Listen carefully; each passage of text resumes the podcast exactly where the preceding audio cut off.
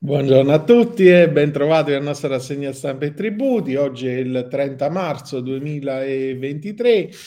sono stati ripescati gli atti di accertamento diventati definitivi nella sanatoria, quindi anche gli avvisi di recupero chiusi tra il 2 gennaio e il 15 febbraio. L'articolo lo troviamo sul Sole 24 Ore a firma di Dario Deotto e Luigi eh, Lovecchio um, e quindi eh, sostanzialmente c'è la possibilità di rimodulare il piano di radiazione delle acquiescenze cosiddette ordinarie eh, perfezionate tra il 2 gennaio e il 15 febbraio 2023 con applicazione di sanzioni ridotte a un diciottesimo a partire dalla prima scadenza successiva, naturalmente solo su istanza del contribuente. Ammissione alla conciliazione agevolata anche delle controversie pendenti al 15 febbraio 2023 davanti alle corti di giustizia tributaria di primo e di secondo grado aventi ad oggetto gli atti impositivi dell'Agenzia delle Entrate infine l'esclusione dalla definizione delle rate omesse di precedenti istituti deflattivi solo però dei soggetti che al 1 gennaio 2023 e non alla data di pagamento della prima rata hanno ricevuto una cartella o un'intimazione di pagamento con cui l'omissione è stata contestata.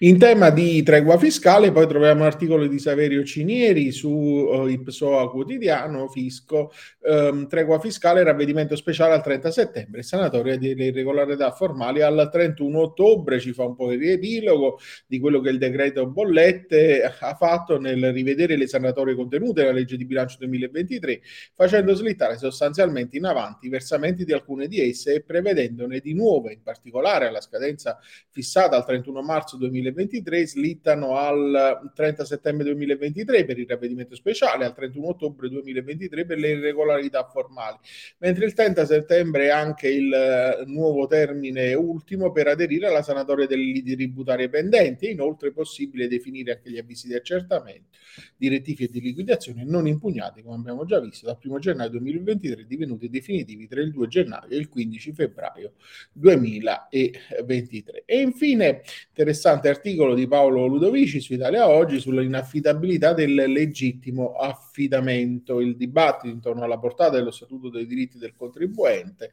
si fa sempre più vivace, anche in concomitanza con il disegno di riforma del sistema tributario. Cambiare le norme è fondamentale, ma non è sufficiente per, eh, se non è accompagnato da un comportamento coerente dell'amministrazione finanziaria. Il riferimento più evidente al principio del legittimo affidamento sancito dall'articolo 10 dello Statuto dei diritti del contribuente. La norma norma è chiara nello stabilire il contribuente che è errato nell'applicazione delle norme, da dove si sia affidato a posizioni precise alla gestione delle entrate espresse in circolare e risoluzioni pubblicate, non è soggetto a sanzioni né sono dovuti interessi per insufficiente pagamento. Tuttavia le imposte rimangono dovute e la giurisprudenza è granitica nell'affermare che le circolari dell'Agenzia delle Entrate non possono contenere disposizioni derogative di norme di legge, hanno efficacia esclusivamente nell'ambito dell'amministrazione all'interno della quale sono emesse. I principi sono cristallini, ma osservazione della realtà evidenzia derive che poco hanno a che fare con la percezione di affidamento del luogo comune. Del luogo comune. Infatti, spesso si riscontrano verifiche e accertamenti che disattendono i principi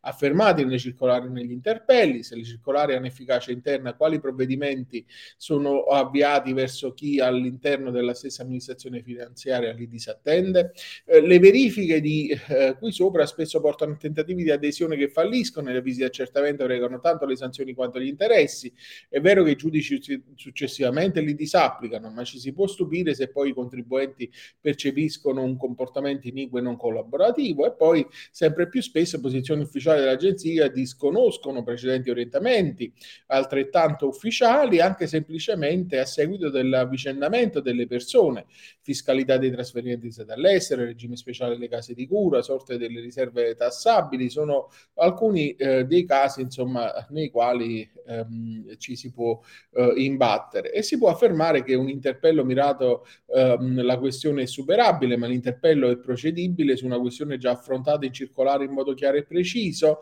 Eh, che succede se l'interpello viene dichiarato inammissibile per carenza di incertezze interpretative e motivo di una circolare poi disattesa? Quindi la percezione generalizzata è di sostanziale resa, il legittimo affidamento di fatto non esiste e comunque non viene quasi mai riconosciuto dall'amministrazione finanziaria. In questo contesto contesto non può che colpire la reggente prassi dell'amministrazione finanziaria um, dell'Agenzia delle Entrate di pubblicare i cosiddetti principi di diritto, ricalcando quando si legge la sentenza della Corte di Suprema di Cassazione. Se da un lato nei confronti delle norme tributarie circolari hanno lo stesso peso dei pareri resi dai professionisti, sorge spontanea una domanda, quali sono i professionisti anziché prendere, rendere i pareri persino pro veritate affermano principi di diritto.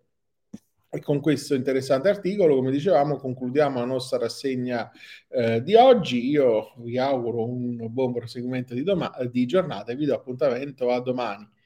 Arrivederci.